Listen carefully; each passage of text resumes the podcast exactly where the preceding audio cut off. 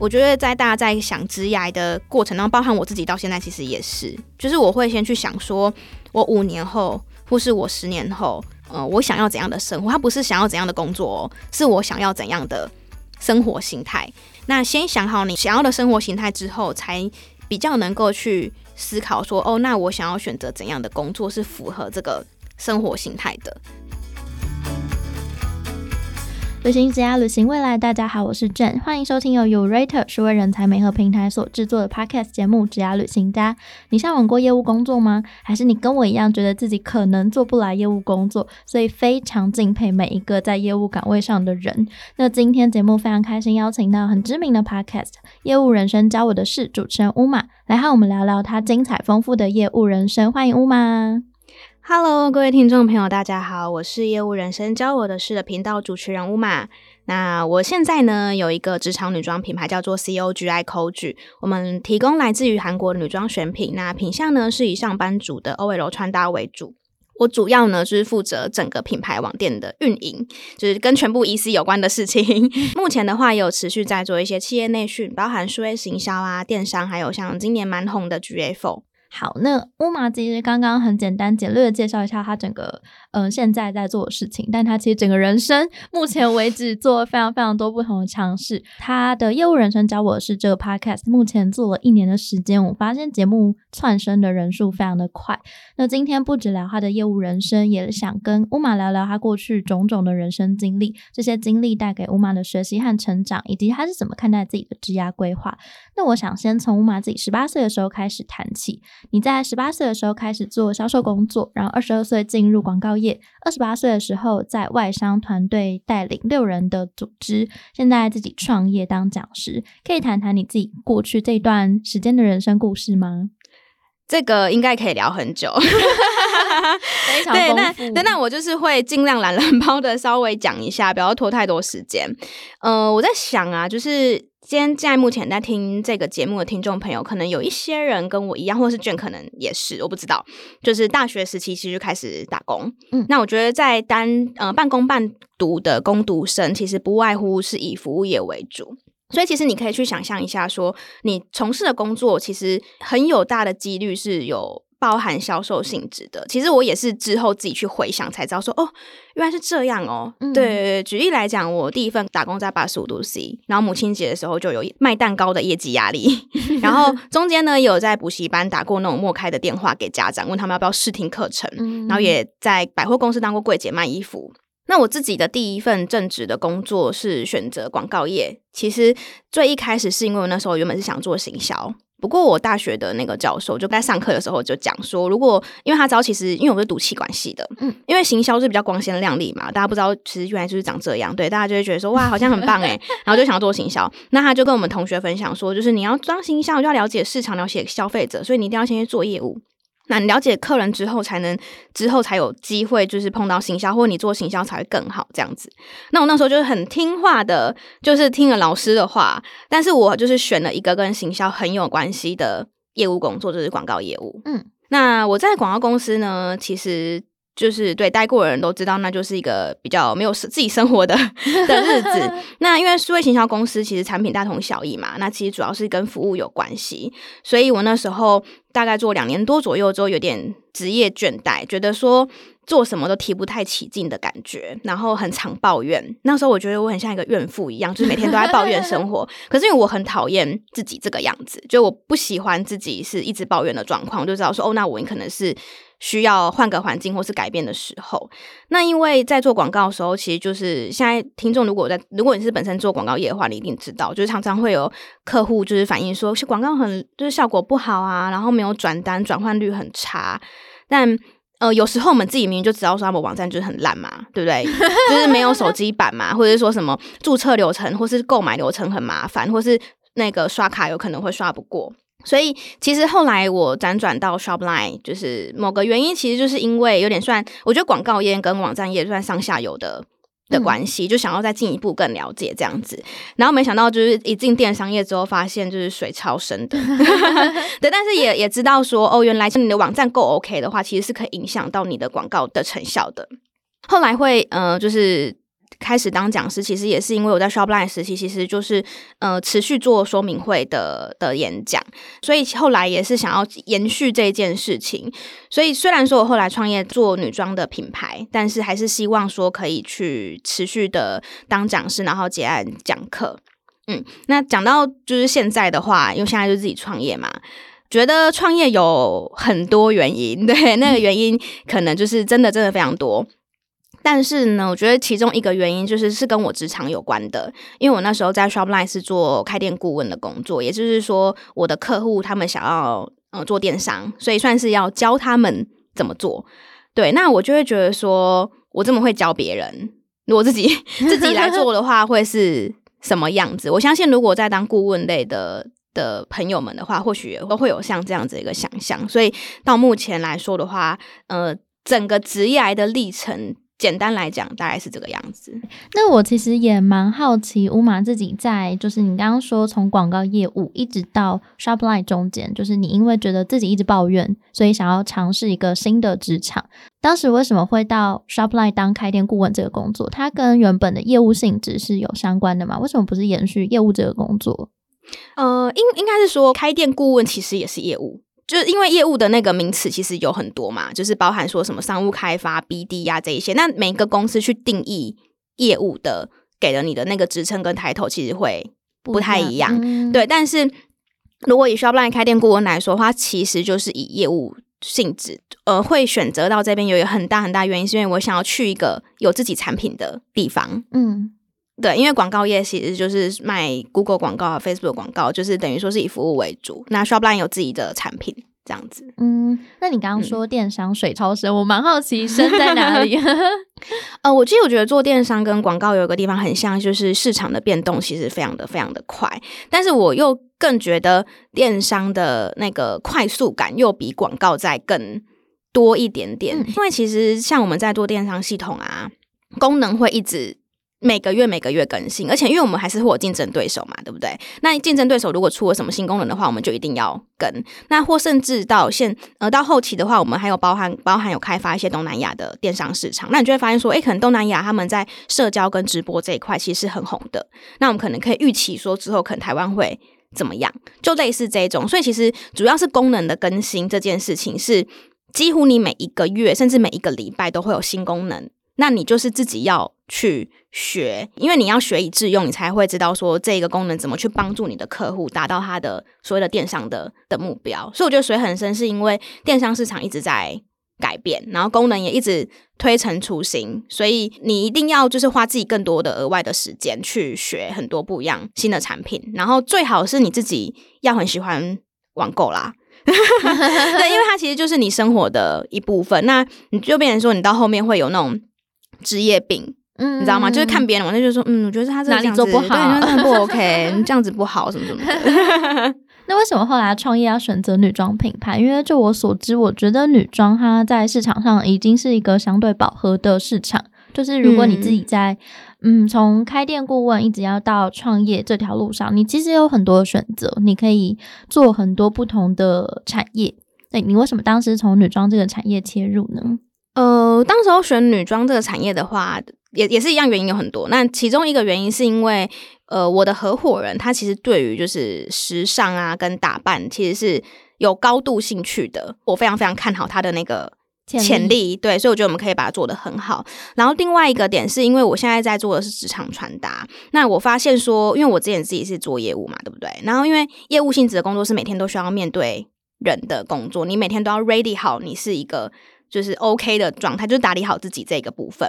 但是我发现在呃市场上，就是我自己以前要找到适合去提案或开会的衣服的时候，我变成要在、呃、因为我喜欢买韩国的衣服，我变成要在韩国衣服店里面花很多时间去挑选。所以我觉得说，诶，那我要不要有一个，就是我为什么不要自己做一个韩国，就是也是卖韩国的衣服，但是全部都是做呃 O L 或者说像职场穿搭这样子的一个概念，那大家就可以一站式的选购完全部的的衣服这样子。所以当初的想法最一开始其实是因为这样。嗯嗯，那Uma你自己觉得在这么多工作的历练当中，觉得影响你自己最大的那一份工作是哪一个，然后为什么？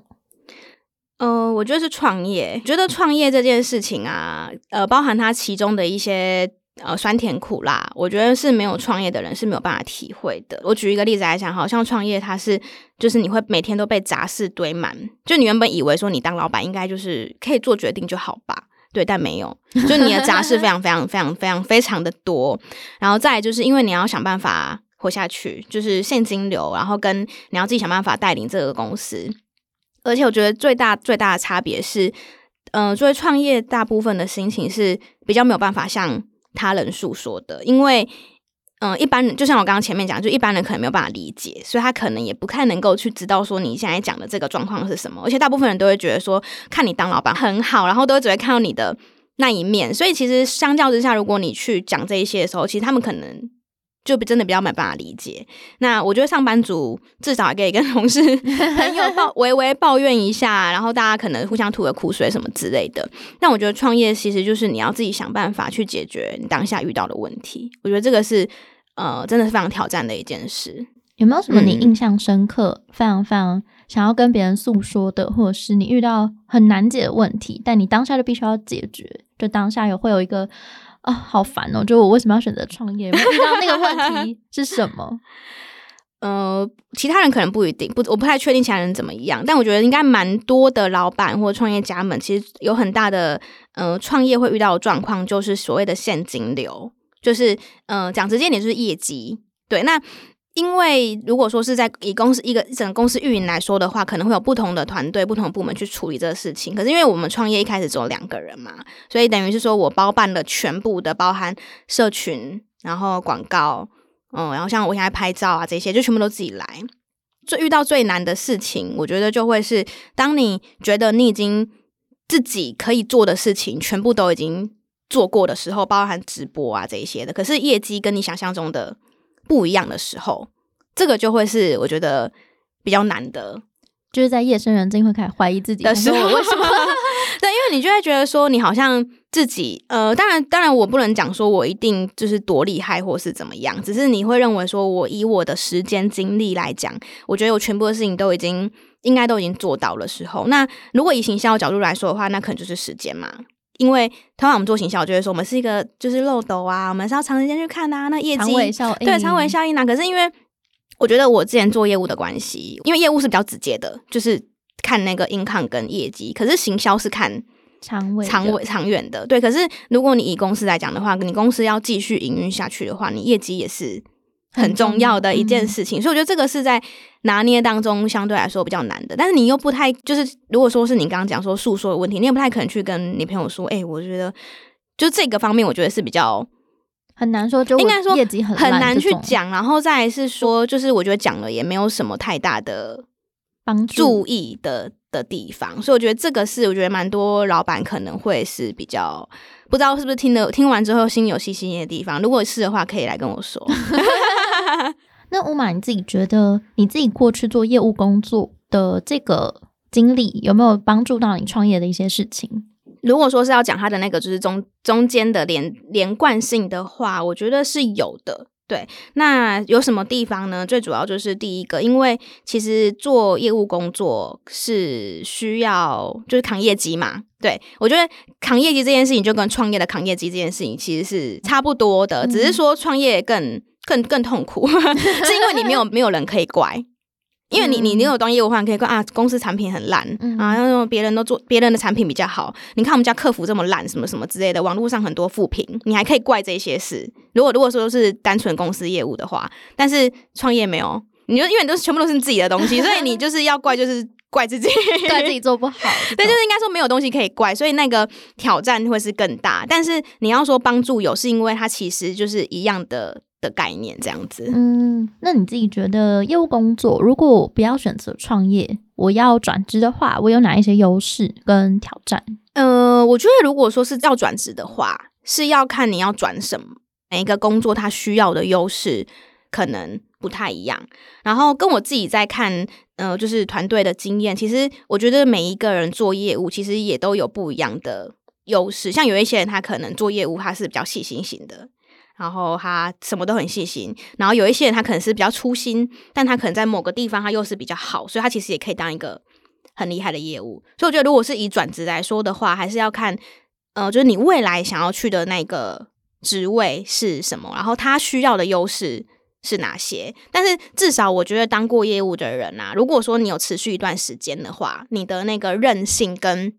那种就是抗压性，我觉得会比其他的工作来的高，因为业务的确是呃压力会相对来说比较大的工作。 嗯, 嗯那你觉得如果我今天是一个想要当业务的人，那 Uma 会觉得我需要做哪些准备可以让我自己更好的更快的录取业务工作，或者是在这份工作上更上手？我觉得如果说是以业务工作来说的话，第一个当然就是被拒绝这件事情是很普通的事情，就是你要有一个心理准备。就是我的意思是说呃，如果说你你会发现说你被拒绝之后，你可能要先难过十分钟的话那你就会很辛苦，因为你就是会一直一直遇到这状况。然后第二个是我觉得不轻易放弃吧，对，因为呃，说真的，刚刚提到说业务它其实是一个需要抗压性很高的工作，所以其实有很多人他就会觉得说我不行了，然后就就放弃了，对，那这样就就会比较可惜一点点。但是不轻易放弃，它会又会连接到说你当初想要做这件事情的原因是什么？你是想要赚钱吗？还是你是想要学什么东西吗？因为你要不轻易放弃的前面必须是你要有一个很很深很强烈的初衷去拉着你，才会不轻易放弃嘛。对，然后再来就是呃，我觉得要愿意够积极，而且愿意自己去学习。因为就像我刚刚提到，我觉得不管是任何产业的业务，应该都是你会需要学非常多产品。如果你要呃打赢竞争者的话，必然是说你要比他们更知道说现在市场的现况是什么，所以你要很愿意自己花额外的时间去学习，或是说看现在这个市场是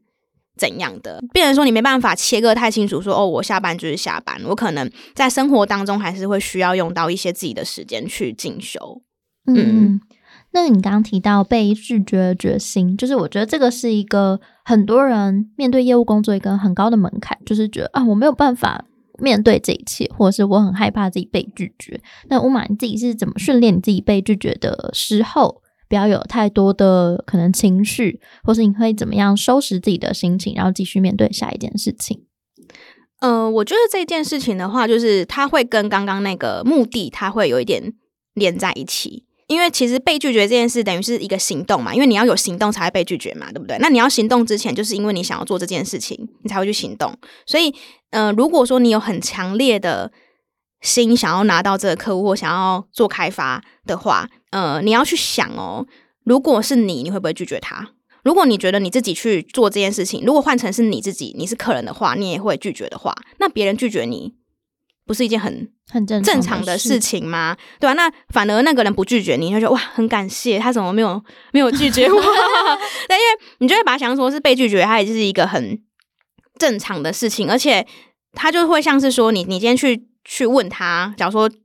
举例来讲好，然后你想要寄一个产品目录给他，然后你跟他要一个 email 好了，那他如果不给你，那他的损失啊，他他少知道了一个最新的的事情。就是你你首先你要对你的产品跟你自己要有非常非常强大的自信，觉得说今天这个客人他没有跟你接触到是他的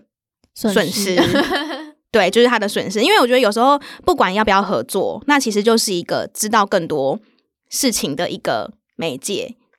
像我以前我们也常也很常遇到有一些客户，虽然说他就是都还迟迟的没有合作，但是我们可以保持一个良好的关系，因为他知道说你这边其实有一些他可能想要的的资讯。那你要说哦，这客户又不会跟你买，你干嘛跟他讲这么多？可是你也不知道会不会推荐朋友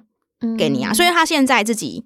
不需要，或是他现在自己因为各种关系他没办法做主，但是他身边有这么多人，如果说你跟他建立一个好的关系的话，他可能也会推荐朋友跟你合作。嗯，我就突然想到就是之前可能呃有别人家可能送我们家一些什么花生之类的，然后很好吃，我妈爸妈也很满意。对，可是过了一阵子，我们家可能也没有要买，但是我妈就会跟亲朋好友说：“哎、欸，我那天吃到某一个花生很棒，就你们想吃的话，可以可以看看这一间。”嗯，对，应该是说，我觉得大家不要把业务想象成说，好像我真的就是要卖你什么东西，因为我们今天就是一个提供一个解决方案。那如果说你现在需要这解决方案的话，那哎、欸，我很开心，我可以帮助到你。那如果说你现在不需要的话，我觉得也没有关系，就是大家就是互相认识一下，不要说，应该说那个目的性吧。对，那可是前提也是你的客户量要够大，你才能够有这个心态。因为如果你客户量不够大的时候，你就会只是会一直觉得说啊，为什么他不要跟我买？为什么怎么样怎么样这样子？嗯嗯嗯。那谈到就是你自己这么多的不同人生阶段，你自己觉得每个阶段给你的养分分别是什么？我觉得在嗯刚、呃、出社会的时候，其实就会跟大部分的人一样吧。所以我觉得我也不是一个好像一开始就知道自己要干嘛的人，但就是刚刚如同刚刚讲的嘛，就是诶、欸、听老师的话对，但是不确定自己要干嘛，但是我觉得既然我都已经决定要去做这件事情了，我就是把它做到好，就全力去做这件事。那到后来担任了管理职之后，就会觉得说诶、欸、我好像是可以成为一个有影响力的人，那会希望以这个呃方式去前进。对，那到现在自己创业之后呢，我觉得就会是嗯、呃、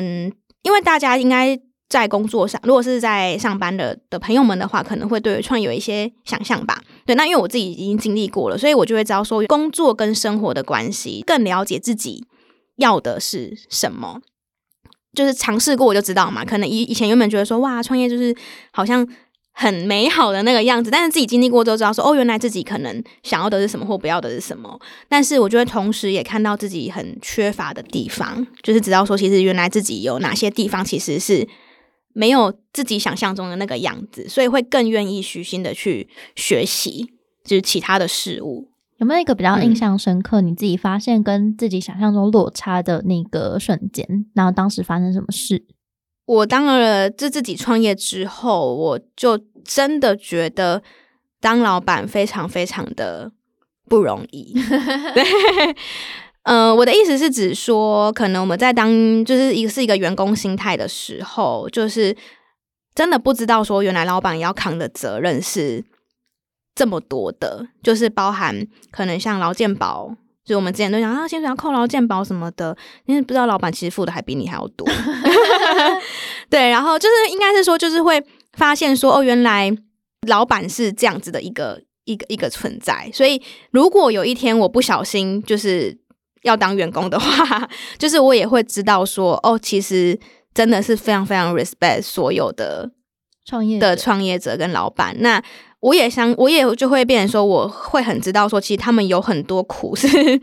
说不出，而且你更不可能跟员工讲啊。如果如果是以刚刚我那个情境举例，更不可能去跟员工去讲这一些。所以我觉得就会去知道说，哦，原来其实跟想象中的真的是很不一样的。嗯，我自己也蛮喜欢看一些创业的书籍。就我印象很深刻，有一个创业老板，他好像叫马克，虽然马克有一百万个人，有一个叫马克，然后他现在是某一个篮球队的老板吧。然后他就曾经说过一句话，我印象很深刻，他说你可以失败一百次没关系，但你只要做对那一次就好了。这是他的创业心态，就是每个人都会经历失败，而且大家都在经历失败，但重点是你能不能做到那一次的成功，这是最重要的。这是我在看那个创业故事的时候最崇拜的地方，因为他们就是要不断的接受失败，然后重新再来，所以我觉得好难哦。所以我个人也非常崇拜那些创业家也包括Uma像你这样，就是很崇拜，真的真的很难。我那天也是在脸书上面看到一个很有趣，就有一个人在征才，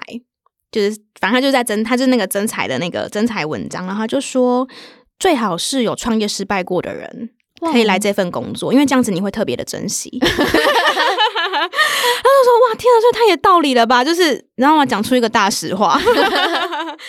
真的真的你就会知道说原来当老板不是你想象中的那样。因为我必须说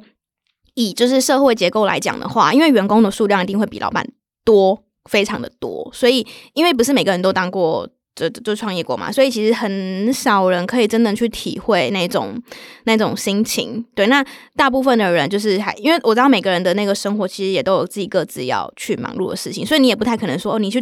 因为应该说不太可能去讲说你体谅老板，因为这也不合理，你知道吗？因为你自己也有你自己的人生 的, 的人生要要过，所以我觉得大概就是这样的的感觉吧。大家好，我是 Yourator 的营运长 Destiny。我们的年度盛事数位职涯博览会即将登场咯二零二四年一月六号在松山文创园区的二到四号仓库盛大举办，有近百间知名企业参展，开放数千个职缺，将聚集上万名数位人才。除了企业摆摊，还有主题论坛、百人拍卡工作坊、履历健检及一对一职涯咨询等多元活动。我偷看了一下职缺资讯，年薪上看三百五十万哦。每个人都值得更好的工作，快来 Yourator 数位职涯博览会，看见你的更多职涯可能性吧！免费票券数量有限，报名链接请看节目下方资讯栏。二零二四年一月六号，松山文创园区 Yourator 数位职涯博览会，我们不见不散。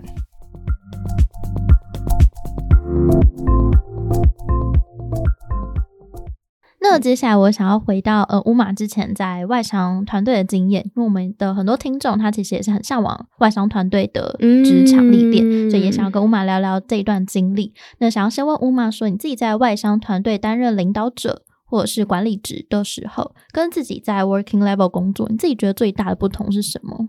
嗯，我觉得比较不一样的地方是因为大通常如果你要担任到管理职，如果尤其是业务工作的话，一定是你业绩到一定的的水准嘛，就是你自己要有那个成绩你才可以到，但是你自己很厉害或者你自己有办法做到那个业绩，跟你要领导一群人做到这个成绩其实是完全两件不同的事情，不一样的事情但是完全完全不一样。就是像有些人会有讲说什么很厉害的老师不一定他是最强的，但是他一定要很会教，然后很厉害的这个人不一定很会教，那他可能是自己很厉害而已、嗯、对对，就大概是这样子 的, 的感觉。所以你自己觉得就是当你自己可以做到这个业绩，但可能没有办法领导整个团队到达这个目标的时候，你内心会有什么感觉，然后你要如何克服这件事情？以业务工作来说的话，包含我自己接触过业务主管，应该这样子讲，我觉得其实团队的士气跟氛围是非常非常重要的一件事，因为基本上大家要进来做业务都有 common sense 啊，就会知道说我就是要想办法去做到业绩。那如果是团队来讲的话，当然就是你要团队氛围啊，包含你的整个团队士气，其实就是会影响到呃组员的，就是包含说他今天要不要去冲业绩，要不要今天要怎么去开发客户的那种心情。那其实心情就是会很影响到工作嘛。我当时其实是有透过可能读一些读书会，就是读一些跟业务有关的的书籍，然后或是透过团队分享，就是可能有些人有一些成功的 case 或是有一些可能失败的 case， 然后互相就是让团队分享，然后可以去维持那个团队的氛围。那这样是有用的吗？嗯、我觉得还蛮有用的、嗯、因为我觉得业务这工作啊，我们是不是每天都要面对人，对不对？那如果你要面对人的话，你自己就是要先准备好，你才有办法去面对人。对，所以他其实就是跟心情很有关系。那我就印象很深刻，以前我们有一个主管就会跟我讲说，他其实只在意我们的心情，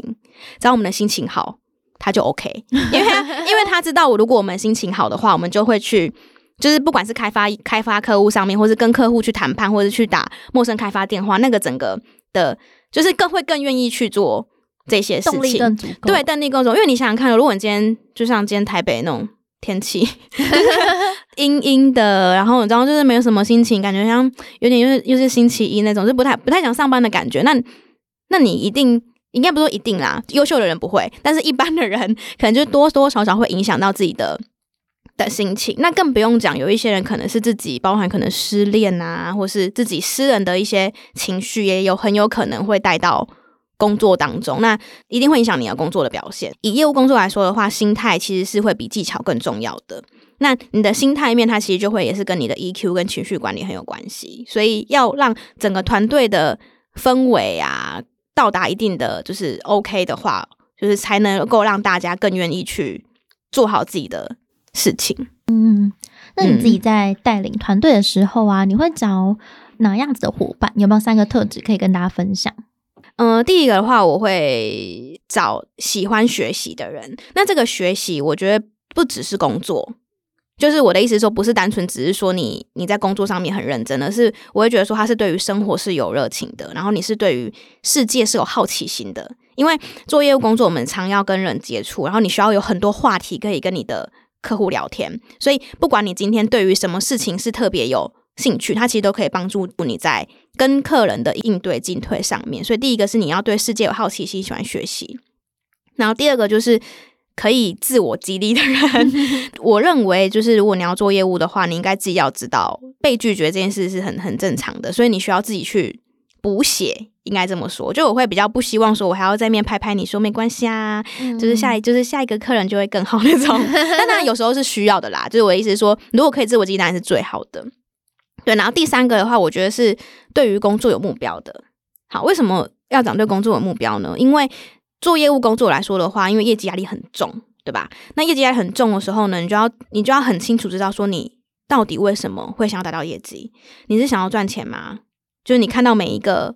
单你就会想到说我可能有多少奖金还是怎么样吗？还是说你是要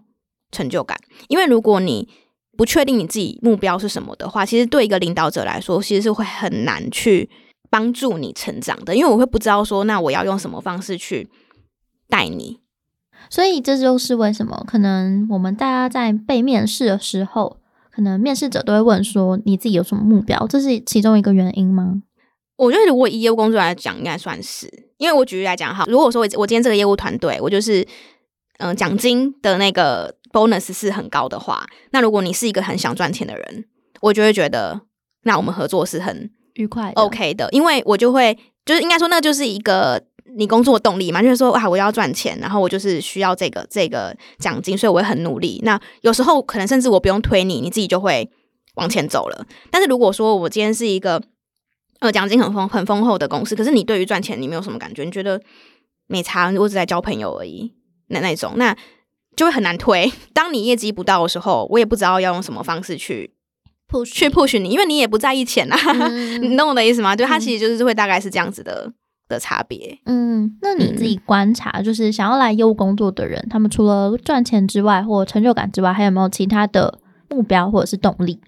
如果是刚出社会的朋友的话呢，我就会比较在意的是我的 take away， 就是我可以在这边学到什么，那可能也会想说诶、欸、我可能这个工作之后可以带我到哪边，就类似这样子。但是到了大概三十之后的话，因为大家可能开始一些成家的一些一些状况，所以大家就是会比较在意的是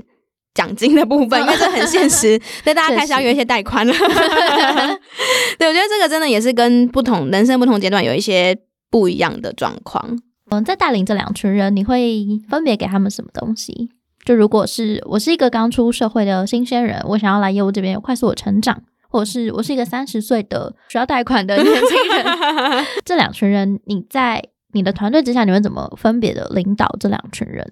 呃，我觉得如果是对于新鲜人来说的话，我觉得就会是让他知道说，那他今天在这个地方工作，可能几年之后，给他一点点目标，然后让他知道说，他如果在这边发展下去的话，他之后还有什么路可以选择。因为我相信够积极的人都会。好奇的是说，那包含说以后可不可以升迁嘛？我觉得这个也是一个点，也可以去了解到说他是不是有想要升迁。那如果他想升迁的话，那我们公司有办法给他这个位置嘛？或者说他可能就算今天不在这个公司有这样子的机会，那他之后有没有可能透过他这两这几年的的时间之后有这样子的一个机会？就应该说会跟他聊他的目标是是什么。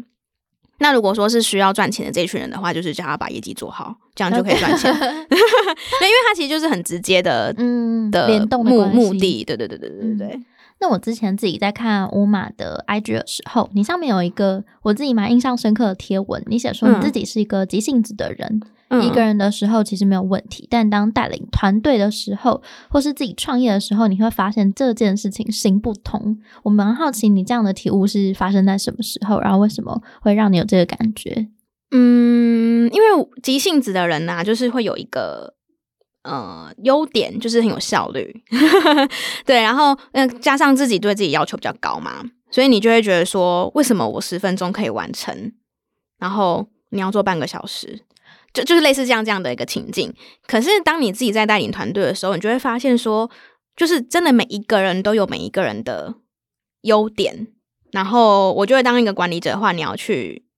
找到你团队的人的优点，而不是一起去就是 Q 他的的缺点这样子、嗯、就是你应该要找到那个人的优点，然后去放大他，那让他知道说他这个优点在业务工作上面他其实是可以怎么运用他这件优点去完成，不要把自己的标准放在别人身上，不然的话这样大家会很痛苦。对，因为他就会觉得说我又不是你，这是需要学习的，因为一开始真的会觉得说为什么我可以你做不到。对，但是我觉得这样子的想法很不 OK， 但也是也是自己去经历过这些才知道说，哦，原来其实真的是不可以自己的可以做到的事情，然后就觉得说别人应该就要都可以做可以做的一样这样子。嗯，那你觉得自己在有领导经验之后，到后来自己创业，有觉得它可以帮助你在创业路上走得更好更快吗？嗯，我觉得因为领导团队其中一个，就因为有很多不同的面向嘛，那有其中一个责任就是他需要对团队负责。对，因为就是因为他就是变成团体业绩嘛，那如果团队的业绩不好的话，就是你的你的错。对，你也不可能去讲说你的组员怎样怎样怎样，因为那就是你的你就是你的对，你就是团队，你也不可能去怪他们啊。对，就一定是你自己的的问题嘛，你不可能去推卸那个责任。那我觉得这一点其实就跟我刚刚提到我觉得创业当老板很像，就是当你公司的成绩就是好或不好的话，其实就是你自己去去承担这一切，就你不可能去怪任何任何人。对，所以我觉得在心境调整上的话，因为之前有经历过这样子的一个一个心情，所以后来在自己担任就是创业者的这个角色的话，会相较之下会更游刃有余一点点，就知道说嗯，就是对自己要负责。呃，虽然说创业创业的挑战就是大概比业务就是难一百万倍，对，但是我觉得它就是一个 level 的差别而已，至少它不是一个完全没有经历过的的事情。嗯嗯嗯，所以你自己在心态上就会觉得哦，好像其实也没有到这么的冲击。对对对对对、嗯。那接下来也想要跟Uma谈谈，因为你前面讲过非常多的工作经历，然后你现在还自己在做 podcast， 也有很多斜杠身份，不管是创业者或是讲师，都是你很多不同的面向、嗯、那你自己最喜欢这些身份里面的哪一个，然后或者是哪几个，为什么？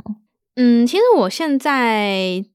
蛮喜欢我在做 podcast 的这个这个身份的，因为其实我会做 podcast 其实是误打误撞，因为那个时候我就是自己创业嘛，然后就因为我也不是什么网红 K O L， 然后我在社群上其实以前是很低调的那一种，是最好是不要有人看到我，最好是不要有人看到我的那一种，就其实我不是一个特别喜欢在社群上面很 active 的的一个人，但是就会面临到一个问题，就是流量的的问题嘛，因为就是很现实的的状况。所以那时候就想说，好啊，那不然反正 podcast 啊比较简单，因为你要做影片的话，你就是还要灯光啊这些东西，你要去 setting 好这一些的。想说这个是最快速的、快速做可以做的事情。所以那时候想说，好吧，那我就要做自媒体，我就选一个呃我有我有兴趣的。但是哦，那时候还有一个点是，其实我会做 podcast 是呃我有一次当讲师，然后我就去买了一个麦克风，然后我就 po 在我的 I G 上面。然后我有一个朋友他就说。你要他说 Uma 你可以做 podcast 欸，你既然都已经用麦克风了，我觉得你可以去经营。然后就是因为这样子我就开着节目然后但我也没有我真的没有想到我会做到现在，就是一开始做的时候，因为其实我抱持的心态就是会觉得说只要有人听就好，这样就没有特别想怎么样。那虽然说现在听众的互动没有很多，就是大部分的人听 podcast 可能就是嗯、呃，因为很多人可能开车或通勤的时候听，那就会因为大家都在顺便做别的事情，所以其实比较少像经营社群一样会知道说有人在跟你互跟你互动。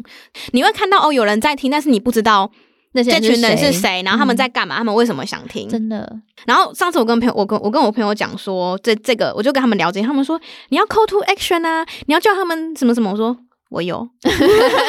我有我就说我已经就是宣传过好几次我的信箱分享之类的，对，什么什么的，然后可以帮我一个五星好评啊，让我知道一下什么填问卷什么，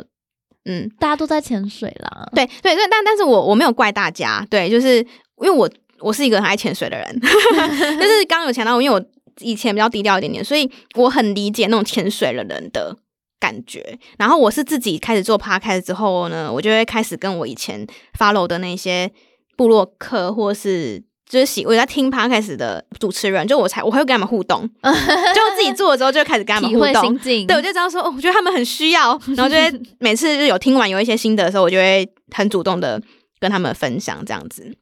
对，这个是这个是 podcast， 但是我我觉得还 OK 啦，反正第一个是有人听，然后第二个是我觉得是有影响力的，其实就是我想要做的事情。对，然后另外的话，讲师的工作其实也是让我很有成就感的，因为嗯，我是教数位行销、行销跟电商嘛。那我觉得数位行销跟电商现在，嗯，有一些没有那么正规的一些事情，就是在网络上面其实蛮多的。那我以前在做广告跟电商工作的时候，其实也常常听到客户，不要说是被骗，但是就是可能没有这么正常正当的理解就是数位行销跟电商的的一些知识。所以我觉得在传授这一些知识对我来说其实是感觉做好事的对的感觉对，那尤其是可能得到学生的的反馈，就是他因为我都会问他们说今天听了怎么样嘛，那我都会知道说原来我今天讲的内容其实是可以引发他们思考甚至下一步有行动的。所以我觉得呃，虽然备课很辛苦，但其实是很值得的。对，所以对我来说我觉得呃，因为我想要成为一个有影响力的人，所以当 podcast 跟讲师都是可以让我觉得很有成就感的事情。如果是以我现在就是这么多身份来来来看的话，我觉得某个程度上面也是因为自己创业之后才延伸出这些，因为我知道当上班族真的很难很难在做就所谓的斜杠或是或是之类，所以我刚才我超级钦佩那些就是边上班然后边做自媒体的、哦、的人，我真的真的非常的钦佩，因为要看你的工作是什么。对，那如果说是像我以前自己的工作的话，我就觉得说我工作已经把我炸到这么干了，我六日就只想躺着没有，就是我的意思是说就是真的很难很难去做其他的事情。所以我自己个人是觉得说我会现在是这样子，我觉得某个程度也某个关系也是因为自己做自己的事情，然后才有这么多其他的身份。但同时我我必须要去扛的也是就是我没有办法像一般上班族一样是每个月固定会有钱进来，就是我变成说我自己要去想办法去生钱生生钱出来。我觉得这个是我呃，就大应该说大家在看这一些外表很亮丽的的这一些光环之下需要去面对的挑战。我我想我想到一件事情，就是说前阵子 NVIDIA 的那个老板就是黄仁勋，他就公开分享他创业的故事，然后主持人就问他说如果再回到三十岁你打算再打造一个怎样的的公司，然后他就说如果再回到三十岁我绝对不会创业我看到他那个影片的时候，我就真的真的非常的能够共感他的那个那个心情。对，但是但是我相信还是很多的听众听完觉得说你会不一样，所以没关系，你就放手一搏吧我知道怎么讲都没有用因为我是这种人那你刚刚都已经提到刚刚这个演讲如果再重来的话你会不会选择一样的事情？那我也蛮想问Uma，你自己觉得二十岁走到三十岁这十年之间，如果让你再重来一次，你会选择创业这件事吗？如呃，但如果是我的话，我我现在其实因为我才创业两年而已，我没有我没有像那个 NVIDIA 老板就是这么这么伟大，因为已经做了几十就是几十年了这样子。我觉得如果是我的话，我还是会啦，但因为我一直都是觉得说，嗯、呃，虽然说创业很很多挑战，但是就像呃刚刚其实一直提又一直提到说，这个是经历过的人才可以体会的，所以我就会觉得说。哦，那我现在其实就是获得了这个体会，就是它虽然说是很有挑战性，然后没有不是想象中的那种美好的的的样子，但它是一个体会，所以我就可以去分享这些事情。如果说有一些人他有这样子痛苦的话，我就会我就会觉得说，我了解你的那种心情，就是变成说会更有同理心。我认为同理心其实是在职场当中是一个很重要的元素，或者说它是一个很好的。的优势嘛，对不对？但是你要有同理心的前提是，我一直相信说，除非你真的跟他经历一模一样的事情，否则你不太可能跟他说我懂。对，因为那你就真的不懂嘛，因为你没有真的经历过。所以对我来说，我觉得虽然说经历过这一些是很辛苦的，但是我就变成我多了一个同理心的的感觉，可以去同理别人。嗯嗯，你在同理心的项目上又多了一个创业这件事情，对，又多了又多了一个项目，就是、嗯、哦，我我真的知道，因为我真的经历过这样子。那你觉得这、嗯、走过这十年，你对你自己的职业想法有什么转变吗？如果是讲职场的转变来讲的话呢，其实我会想到的是有一本书叫做《师父》，我不知道 Jen 你有没有读过？呃，那本书其实他在讲创业。就是他是在讲一个创业家的一些心态面，我觉得对于职场来说其实也很有关系。他其实是有提到说，人生的规划必须比事业的规划还要先提早做，公司只是达成目标的工具。因为他这本书在讲创业的东西嘛，所以他意思就是说，你要创业就是你要创办一个公司，其实这件事情其实只是达成你人生目标的一个工具而已。所以如果你人生目标先没有先想好的话，你反而会被你的事业拖着走。就是举例来说，假如啦，你的人生是想要过一个朝九晚五的的生活，然后你想要有家庭生活，你想要花很多时间陪你的陪伴你的你的家人，但是创业就可能不是这个样子。一开始啊，可能之后有可能是，但是一开始可能不是不是这个样子的话，那你有你有一定要走这一条路吗？就是创业这件事情，它只是帮你帮助你达成目标，它不是一个一个绝对值。所以我觉得在大家在想职涯的过程当中，包含我自己到现在其实也是，就是我会先去想说我五年后或是我十年后呃，我想要怎样的生活。它不是想要怎样的工作哦，是我想要怎样的生活形态。我想要下班之后就没有就是可以切断责任的工作吗？还是说其实我 OK？ 对，那先想好想要的生活形态之后，才比较能够去思考说哦，那我想要选择怎样的工作是符合这个生活形态的。对，那另外还有一个点是，我觉得伴侣其实是比你想象中的还要重要，而且是会影响你的职业发展的。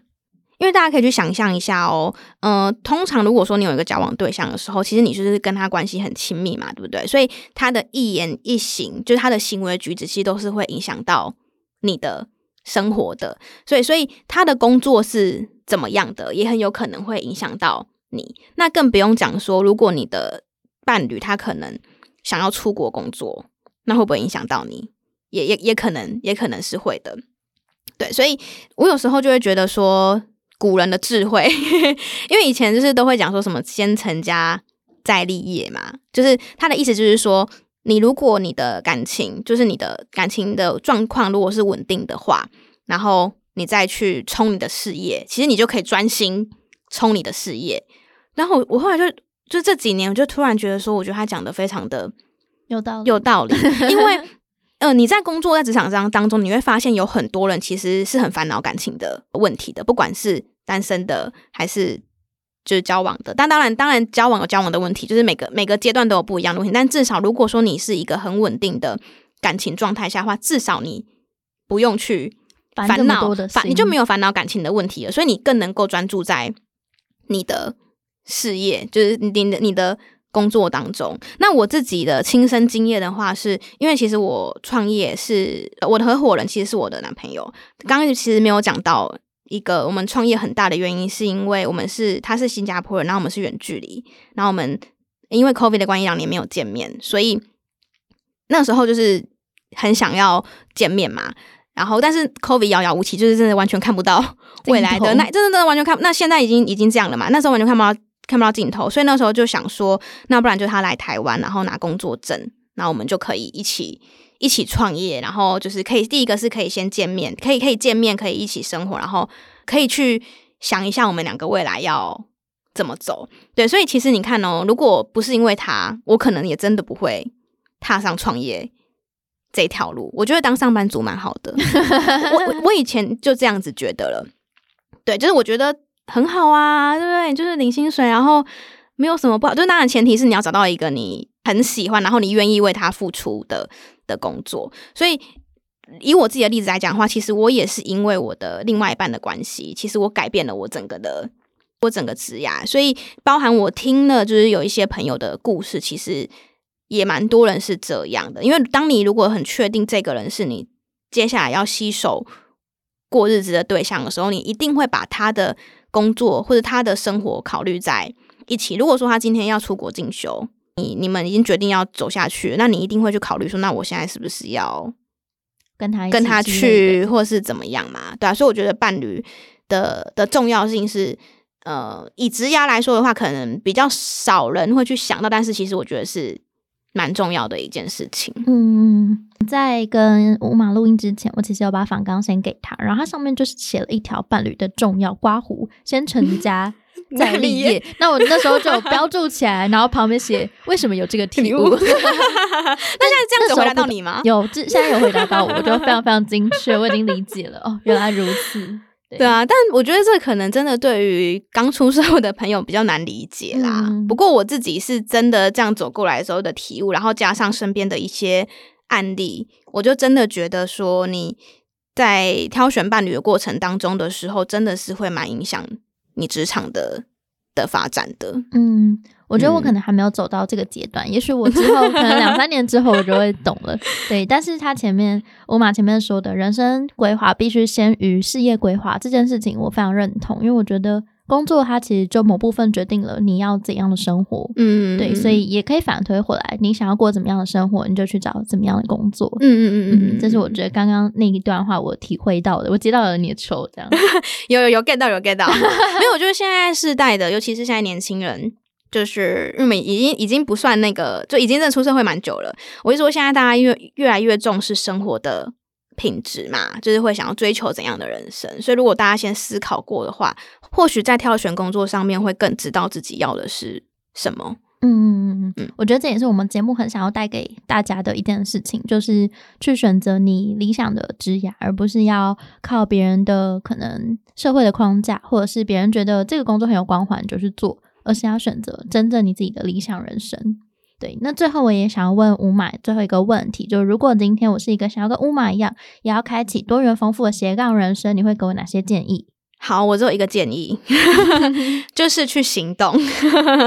对，我我自己的想法跟我之前看的一些书籍，包含我听了一些其他人分享过的，就是说其实没有什么事情是人想不到的，就像有一些人不是会都会讲说啊，那个我早就想过了，只是他先做出来而已，那人家就是先做人家就做出来啦那就是我意思是说，其实现在没有什么事情是人想不到的，但是就是有没有去做的差别而已。对，我觉得只有真正去行动的人才可以获得成果。对，就像其实 Podcast 不管是我在做 Podcast 一样，或者做讲师一样，呃，有很多机会其实都是我主动去做争取的，就像有很多人说啊，我帮你去讲课什么的，我说哦，其实是我自己把我的那个课纲寄给那个单位，然后是是、哦、就他们说哎，刚好要。就是或者说刚好有，或者说诶之后如果有的话可以再邀请我去，就是有很多机会其实是你主动自己去争取的，绝对不是天上自己掉下来，但是前提就是你要去行动。嗯嗯，对，这是非常非常棒的结论非常非常感谢Uma，因为我觉得很多人都是迟迟在观望，然后没有行动力，这也导致他们一拖再拖延他们想做的事情，所以我也非常认同行动才能获得真正的成果。非常非常感谢你最后带来这一句很棒的结论谢谢大家，希望你们听了会对对，希望你们听完会有一点行动力。好，那今天非常非常感谢Uma时间，也很感谢你今天带来很棒的过去的职涯分享，还有刚刚非常棒的结论，谢谢Uma那我们最后一起跟听众朋友说拜拜，拜拜拜拜。